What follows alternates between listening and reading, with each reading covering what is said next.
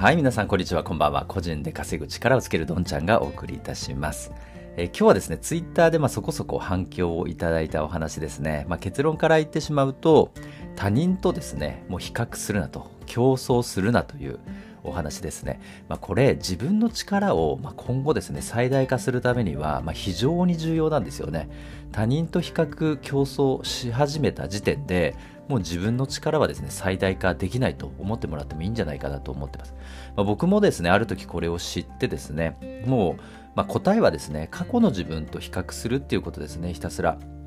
これをやることによって、まあ、幸福度とかですね達成感とかが、まあ、他人と比べるよりもはるかにですね確実に、まあ、手に入れることができる。で次のアクションですね挑戦チャレンジにつなげることができるっていうことですよね、まあ、そもそもですねあの問題点というか皆さん SNS やってますよね。Twitter とか、まあ、このスタンド FM もまあ SNS みたいなあの位置づけにもなると思いますしあと YouTube とかですね、まあ、誰かをフォローしてますよね。まあ、中には例えば憧れの人とか、まあ、なってみたい人をフォローしたりとかですね。あとはまあエンタメだったら元気をもらえる人とか、まあ、いろんなですね、フォローをしてるんですけれども、例えばですね、自分が何か目標があって挑戦していて、まあ、誰かですね、憧れの人とですね、えー、まあその人の SNS を見ていて、その人と自分を比較した時点で、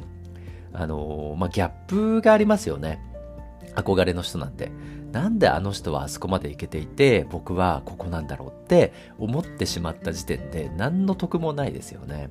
これをですね、まあ、とにかくやめるっていうことですね。まあ、皆さんもまあどこかでですね、あの、うすうす感じていてご存知だと思うんですけれども、やっぱ他人ってですね、非常に曖昧で、えー、まあ錯覚してる部分もありますよね。例えば、憧れている人、だったら、まあ、よく見えすぎていたりもしますよね。まあ、その辺は皆さんも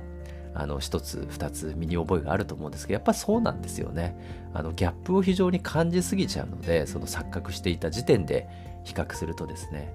ぱこう人間ってやっぱり多面的で SNS なんてもうほんと表面上の一部分が見えてるに過ぎないですよねまあ、ちょっと変な話ですけど、例えば成功している風に見えて、実は裏側でですね、全然ぐちゃぐちゃだった。例えばですね、あの、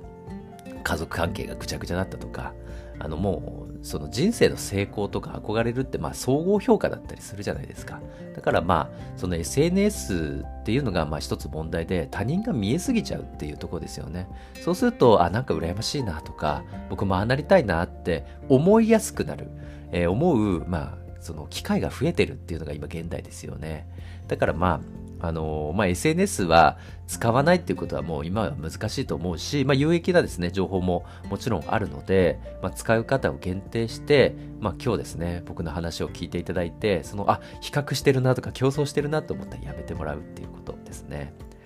で、とにかく、まあ、もう少し続けると他人と比較すると自分の自信がなくなってしまうし、えー、まあ、あのー、まあ、次ですね、チャレンジするときにとにかく足かせになるっていうことですね。で、まあ、成功している人はとにかくあの自発的ですよね。あの自立自走。まあ、僕もですね、子供に何が教えられるかなって、まあ、教えられること少ないんですけれども、まあ、一個僕がですね、まあ、例えば死ぬ前にですね、あの子供にですね、伝えたいことはとにかく自立自走、自分で何でもできるですね。まあ、もちろん人も頼って、頼るべき時は頼っていいと思うんですけども、そういう人がいればですね、基本的には自分でですね、あの自発的に何かをやって自分で続けるっていうことが、もう何よりもやっぱり大事だったなっていうことを伝えていきたいなというとこですね。で他人と比較してる人はこんな話があるんですよね実験結果で他人と比較して成功した人っていうのはやっぱりあ運が良かったとかあ自分のスキルとか能力が良かったんだってどうやら思うみたいなんですよね逆に他人と比較してないで自分と比較している人は運とか能力じゃなくて、あ、もう確実に自分の努力で今の自分があるんだ、今の成功があるんだってどうやら思うようなんですよね。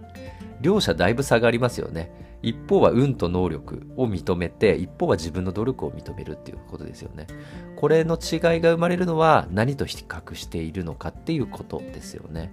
で、まあ、これなんかすごく納得できるなっていうのは、やっぱり他人っていうのは曖昧錯覚しているので、えー、やっぱり運が良かったんだとかですね、あの自分の能力がちょっと高かったんじゃないかな。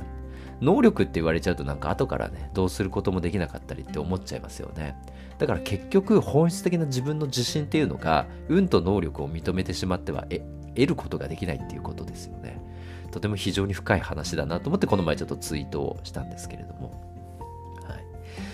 で、あとまあ最後に付け加えるとしたら、あとはもう一つの能力で今はもうこれからですね、比較できないんじゃないかなって僕は思ってます。まあ、例えば単純なところでブログができてイラストができて動画もできてそのですね掛け合わせでこれから、まあ、人のスキルとかですね能力はあの評価されるっていうところですよね。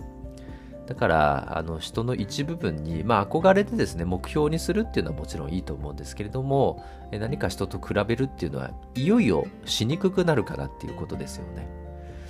はい。